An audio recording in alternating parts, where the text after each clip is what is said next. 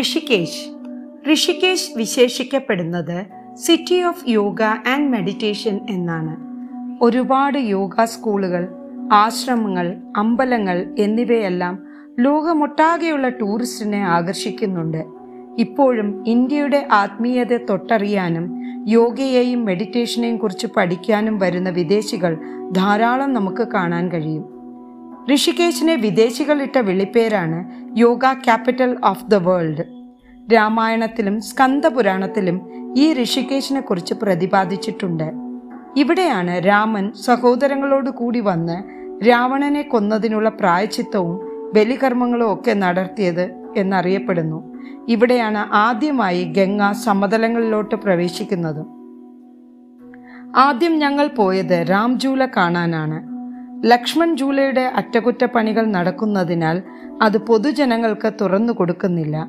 അതുപോലെ തന്നെയുള്ള മറ്റൊരു പാലമാണ് രാം ജൂല. ജൂല എന്ന് പറഞ്ഞാൽ ഊഞ്ഞാൽ എന്നാണ് അർത്ഥം. ഇതും ഏകദേശം ഊഞ്ഞാൽ പോലെ തന്നെ രണ്ട് മലകളെ തമ്മിൽ യോജിപ്പിക്കുന്ന ഒരു തൂക്കുപാലം. അടിയിൽ തൂണുകളോ സിമന്റ് കെട്ടിടങ്ങളോ ഒന്നുമില്ല. ഇതിന്റെ ഒരു വശത്ത് ശിവാനന്ദ ആശ്രമം നടുവിൽ ഗംഗാനദി മറുവശത്ത് സ്വർഗാശ്രമം. ഈ രണ്ട് കരയും ഉത്തരാഖണ്ഡിന്റെ ഗഡ്വാൾ ജില്ലയിലാണെങ്കിലും ഒരു വശം തെഹരി ഗഡ്വാൾ അല്ലെങ്കിൽ മുനീക്കി രേത്തി എന്നും മറുവശം പൗഡി ഗഡ്വാൾ എന്നുമാണ് അറിയപ്പെടുന്നത്. ആയിരത്തി തൊള്ളായിരത്തി എൺപത്തി ആറിൽ ഉണ്ടാക്കിയതാണ് രാംജൂല ലക്ഷ്മൺ ജൂല ഇതിനേക്കാളും പഴക്കമുള്ളതാണ്. അത് ബ്രിട്ടീഷുകാർ ഉണ്ടാക്കിയതാണ്. രാംജൂല ലക്ഷ്മൺ ജൂലയേക്കാൾ വലിപ്പം കൂടുതലാണ്. എഴുന്നൂറ്റി അൻപത് അടി ഉയരമാണ് ഇതിനുള്ളത്.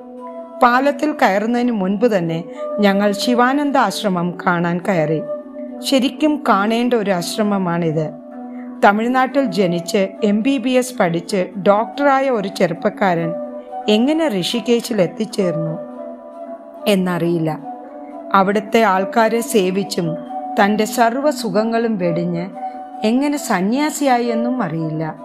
ആയിരത്തി എണ്ണൂറ്റി എൺപത്തി ഏഴ് മുതൽ ആയിരത്തി തൊള്ളായിരത്തി അറുപത്തി മൂന്ന് കാലഘട്ടത്തിൽ ജീവിച്ചിരുന്ന ഇദ്ദേഹം ആയിരത്തി തൊള്ളായിരത്തി മുപ്പത്തി ആറിലാണ് ഈ ആശ്രമം സ്ഥാപിക്കുന്നത്. ഇന്നത് ഇന്ത്യയിലെ ഏറ്റവും മികച്ച യോഗാഭ്യാസ സ്ഥാപനമാണ്. Doctor A P J Abdul Kalam വരെ ഈ ആശ്രമം സന്ദർശിച്ചിട്ടുണ്ട്. ഒരുപാട് പേർക്ക് കർമ്മയോഗ പഠിപ്പിക്കുന്നുണ്ട്. ഇവിടെ താമസിക്കാൻ കുറഞ്ഞ നിരക്കിൽ റൂമുകളുണ്ട്. വളരെ വലിയ ഒരു ലൈബ്രറി ധ്യാനമുറി എന്നിവയൊക്കെ ഉണ്ട്. ശിവാനന്ദ സ്വാമികളുടെ ജീവിത ചരിത്രം പ്രതിമകളാക്കി ചിത്രീകരിച്ചിട്ടുള്ള ഒരു മ്യൂസിയം ഉണ്ട് divine life society of India ആണ് ഇപ്പോൾ ഇതിന്റെ നടത്തിപ്പുകാർ. ശിവാനന്ദ സ്വാമികളെക്കുറിച്ച് ഒരുപാടുണ്ട് പറയാൻ. അത് പറഞ്ഞാൽ എന്റെ യാത്രാ വിവരണം മുന്നോട്ട് പോകില്ല. അടുത്ത് ഞങ്ങൾ പോയത് ഭരത് ക്ഷേത്രമാണ്. പഞ്ചപാണ്ഡവർ മഹാഭാരത യുദ്ധത്തിന് ശേഷം ഇവിടെ താമസിച്ചു എന്നും അവർ നാരായണനെ ഇവിടെ സ്ഥാപിച്ചു എന്നും പറയപ്പെടുന്നു. അശോക ചക്രവർത്തി ഇവിടെ സന്ദർശിച്ചതിനു ശേഷം ഈ ക്ഷേത്രം ഒരു ബുദ്ധക്ഷേത്രമാക്കി മാറ്റിയെന്നും അറിയപ്പെടുന്നു. എഴുന്നൂറ്റി എൺപത്തി ഒൻപത് എ ഡിയിൽ ശങ്കരാചാര്യർ ഈ ക്ഷേത്രത്തിന് പുനഃപ്രതിഷ്ഠ നടത്തിയെന്നും അതൊരു വസന്ത പഞ്ചമി നാളിലായിരുന്നു.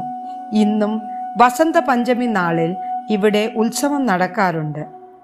മഹാഭാരതത്തിലും വിഷ്ണു പുരാണത്തിലും വാമന പുരാണത്തിലും ഈ ക്ഷേത്രത്തെക്കുറിച്ച് പരാമർശിച്ചിട്ടുണ്ട്. ഇവിടെ ഒരു അരി അതിപുരാതന മരമുണ്ട്. ഒരു മരമെന്ന് പറയാൻ പറ്റില്ല. മൂന്ന് മരങ്ങൾ ഒന്നു ചേർന്ന് നിൽക്കുന്നു. വടവൃക്ഷം അരശ് പിന്നെ ഇലന്ത മരം. ഈ മൂന്ന് മരങ്ങളും ത്രിമൂർത്തികളെ സൂചിപ്പിക്കുന്നു. അടുത്തതായി ഞങ്ങൾ പോയത് പാലം കടന്നിട്ട് അപ്പുറത്തുള്ള സ്വർഗാശ്രമത്തിലോട്ടായിരുന്നു. ബാബ കാലി കമ്പൽവാലയുടെ ആശ്രമം. ബാബ കാലി കമ്പൽവാല എന്നൊരാൾ ഉണ്ടായിരുന്നു. ഒരു കറുത്ത കമ്പിളി പുതച്ച് നടക്കുന്നത് കൊണ്ടാണ് അയാൾക്ക് കാലി കമ്പൽവാല എന്ന പേര് വന്നത്. അയാൾ അവിടെ വരുന്ന ഭക്തർക്കും തീർത്ഥാടകർക്കും കമ്പിളി കൊടുക്കുകയും ആഹാരം കൊടുക്കുകയും ചെയ്യുമായിരുന്നു. ഇന്നും ഈ ബാബയുടെ പേരിൽ കുറേ സത്രങ്ങൾ പ്രവർത്തിക്കുന്നുണ്ട്. യാത്രക്കാർക്ക് ആഹാരവും താമസിക്കാൻ ഇടവും ഇവിടെ സൗജന്യമായി ലഭിക്കും. ഈ ബാബ കാലി കമ്പൽവാല ആരാണെന്ന് ചുരുക്കത്തിൽ ഒന്ന് പറയാം. അദ്ദേഹത്തിന്റെ പേര് വിശുദ്ധാനന്ദ് എന്നാണ്. അദ്ദേഹത്തിന് സന്യാസം സ്വീകരിക്കാൻ അതിയായ ആഗ്രഹമുണ്ടായിരുന്നു. അദ്ദേഹം തന്റെ വീട്ടുകാരോട് ഈ ആഗ്രഹം തുറന്നു പറയുകയും ചെയ്തു. പക്ഷേ അവർ അതിന് വിസമ്മതിച്ചു.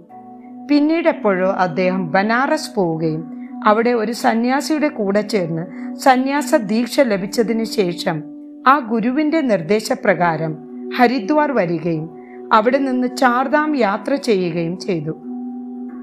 അപ്പോഴാണ് ചാർധാം യാത്രയുടെ കാഠിന്യങ്ങളും ബുദ്ധിമുട്ടുകളും അദ്ദേഹത്തിന് മനസ്സിലായത്. തീർത്ഥാടകർ എത്ര ബുദ്ധിമുട്ടുകൾ തരണം ചെയ്താണ് ഈ യാത്ര ചെയ്യുന്നത്?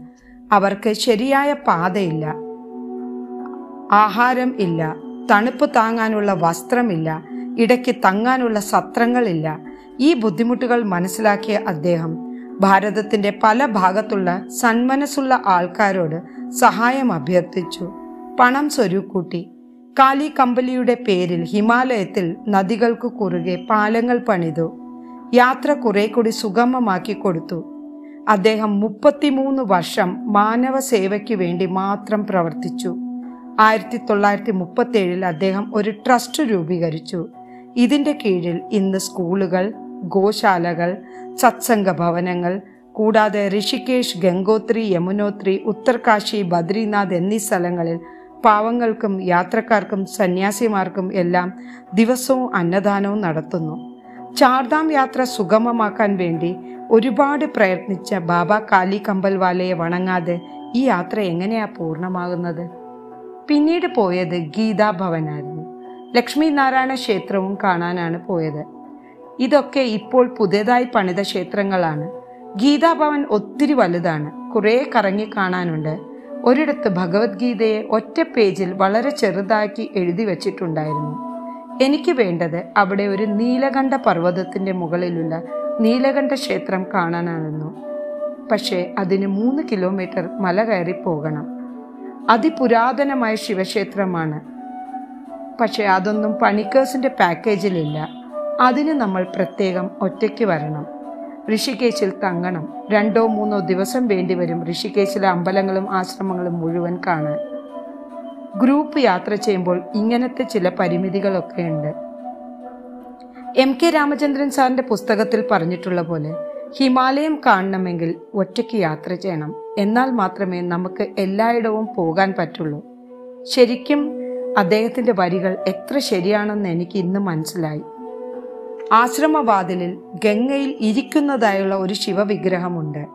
ഇവിടെ പടവുകളിൽ ദിവസവും രാവിലെയും വൈകുന്നേരവും ഗംഗാ ആരതി നടക്കാറുണ്ട്. പക്ഷെ ഞങ്ങൾക്ക് വൈകുന്നേരം ഹർക്കി പൗഡിയിലെ ഗംഗാ ആരതി കാണാനാണ് പ്ലാൻ. ജെ പിയുടെ കാൾ വന്നു. അവർ എല്ലാവരുടെയും രജിസ്ട്രേഷൻ കഴിഞ്ഞു എന്നും അവർ ഇങ്ങോട്ടേക്ക് വരുന്നു എന്നും പറഞ്ഞു. ഞങ്ങൾ ഏകദേശം എല്ലാം കണ്ടു കഴിഞ്ഞു. ഇനി പാലത്തിൽ കയറാതെ ഗംഗയിൽ കൂടി ഒരു ബോട്ട് യാത്ര അക്കരെ പോയാൽ ഞങ്ങളെയും കാത്ത് അവർ അവിടെ ഉണ്ടാകും. അവരെയും കൂട്ടി ഈ ഗൈഡ് തന്നെ വീണ്ടും ഈ സ്ഥലങ്ങളൊക്കെ കാണും. ഞങ്ങൾ അവർ വന്ന ഓട്ടോയിൽ കയറി പാർക്കിങ്ങിൽ പോയി. അവിടെ ഞങ്ങളുടെ ബസ്സുണ്ട് അതിൽ കയറി ഇരിക്കാൻ ജെ പി പറഞ്ഞു. ഞങ്ങളെ ഓട്ടോയിൽ കയറ്റി വിട്ടിട്ട് ജെ പി അവരുടെ കൂടെ പോയി.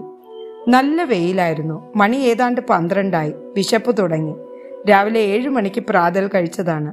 അടുത്തെങ്ങും ഒരു കട പോലും ഇല്ലായിരുന്നു. കുറേ കഴിഞ്ഞു. അവരെ കാണാനുമില്ല വണ്ടിയിൽ ഇരുന്ന് മുഷിഞ്ഞു. ഞങ്ങൾക്ക് ദേഷ്യം വരുന്നുണ്ടായിരുന്നു. ഇനി എപ്പോൾ ഹരിദ്വാർ എത്തും? എപ്പോൾ മാൻസാദേവി പോകും എന്നുള്ള ചിന്തയായിരുന്നു എനിക്ക്. മാൻസാദേവി ക്ഷേത്രം മലയുടെ മുകളിലാണ്. റോപ്പ് കാറിൽ പോകണം. അല്ലെങ്കിൽ കുറേ പടവുകൾ കയറണം. ഗീതയെ റോപ്പ് കാറിൽ കയറ്റി അവിടെ കൊണ്ടുപോകണം എന്ന് എനിക്ക് വലിയ ആഗ്രഹമായിരുന്നു. ഞാൻ ദില്ലിയിൽ താമസിച്ചിരുന്നപ്പോൾ ഇതിനു മുന്നേ വന്നപ്പോൾ പോയിട്ടുണ്ട്. പക്ഷെ ഗീതയ്ക്ക് ആദ്യത്തെ അനുഭവമല്ലേ? ഇവരെയാണെങ്കിൽ കാണാനുമില്ല. രണ്ട് മണിയായപ്പോൾ അവർ എത്തി നല്ല ട്രാഫിക്കും ഉണ്ടായിരുന്നു. മൂന്ന് പണി മണി കഴിഞ്ഞു ഹരിദ്വാർ എത്തിയപ്പോൾ. നല്ല ചൂട് ചോറും സാമ്പാറും രസവും ഒക്കെ ഉണ്ടായിരുന്നു. വിശപ്പ് കാരണം നേരെ ഊണുമുറിയിലേക്കാണ് പോയത്. ഒന്നും നോക്കിയില്ല നന്നായി കഴിച്ചു. അപ്പോഴേക്കും ഹോട്ടൽക്കാർ പറഞ്ഞു മാൻസാദേവിക്ക് നല്ല തിരക്കുണ്ട്. ക്യൂ ആണ്. നിങ്ങൾ അവിടെ പോയാൽ വൈകുന്നേരത്തെ ഗംഗാ ആരത്തി കാണാൻ പറ്റില്ല. ഗംഗയുടെ ആരതി ഏഴ് മണിക്ക് തുടങ്ങും. ഒരു മണിക്ക് മുന്നേ പോയി പടവുകളിൽ സ്ഥാനം പിടിക്കണം. അല്ലെങ്കിൽ പുറകിലായി പോകും. രാത്രിയിലെ ഉറക്കമില്ലായ്മയും ഋഷികേശിലെ ഉച്ചവരെ വണ്ടിയിലിരുന്ന് മുഷിഞ്ഞ ക്ഷീണവും കൂടി ആയപ്പോൾ എല്ലാവർക്കും ഒന്ന് കിടന്നാൽ മതി എന്നായി. ആരും മാൻസാദേവിക്ക് പോകാൻ തയ്യാറായില്ല. ഗീതയും പറഞ്ഞു നമുക്കൊന്ന് കിടക്കാം റെസ്റ്റ് എടുക്കാം എന്ന് പറഞ്ഞു. ജെ പി എല്ലാവർക്കും റൂമിന്റെ താക്കോൽ തന്നു.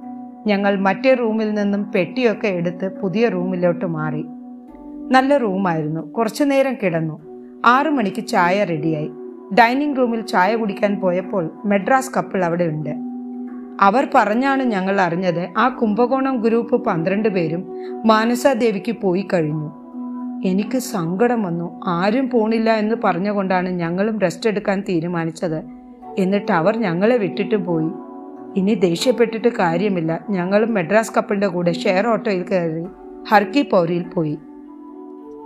ഞങ്ങൾ എത്തിയപ്പോഴേ ജനസാഗരമായിരുന്നു. ഗംഗയുടെ ഇരു കരയിലും നാലഞ്ച് നിരയായി ആൾക്കാർ ഇരിക്കുന്നു. അഞ്ചാമത്തെയോ ആറാമത്തെയോ നിരയിൽ ഞങ്ങളും സ്ഥാനം ഉറപ്പിച്ചു. അരമണിക്കൂർ കഴിഞ്ഞപ്പോൾ ഗംഗയെ വർണിച്ചിട്ടുള്ള പാട്ടുകൾ പ്ലേ ചെയ്യുന്നുണ്ടായിരുന്നു. പിന്നെ കുറേ പൂജാരിമാർ ഞങ്ങളുടെ എതിർദിശയിലെ പടവുകളിൽ വരിവരിയായി നിന്നു. നടുവിൽ ഗംഗ ഒഴുകുന്നു. മറുകരയിൽ ഞങ്ങളുടെ ഇരു ഞങ്ങളും ഇരിപ്പുണ്ട്.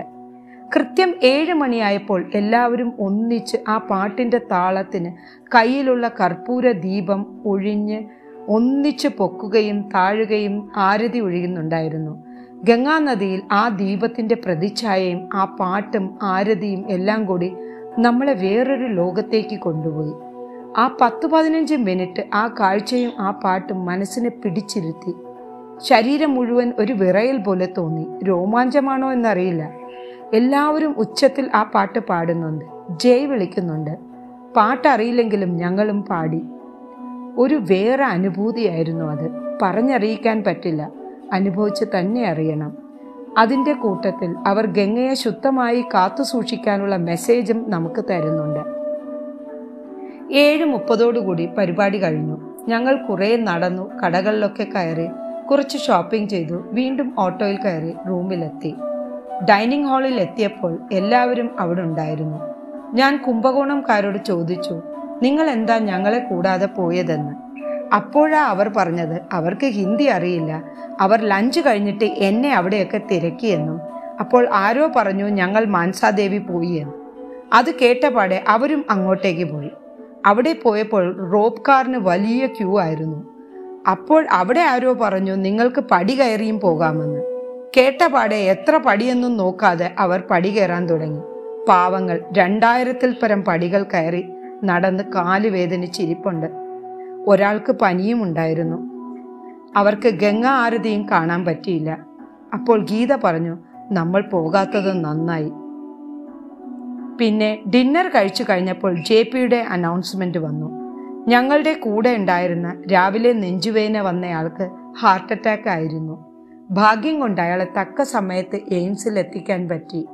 ആൻജിയോപ്ലാസ് ചെയ്തു. ആൾ സ്റ്റേബിൾ ആണെന്നും അവരുടെ ഗ്രൂപ്പിലുള്ള അഞ്ചു പേരിൽ മൂന്ന് പേർ ഇനി ബാക്കി യാത്രയ്ക്കില്ല രണ്ടുപേർ നമ്മുടെ കൂടെ യാത്ര തുടരുമെന്നും പറഞ്ഞു.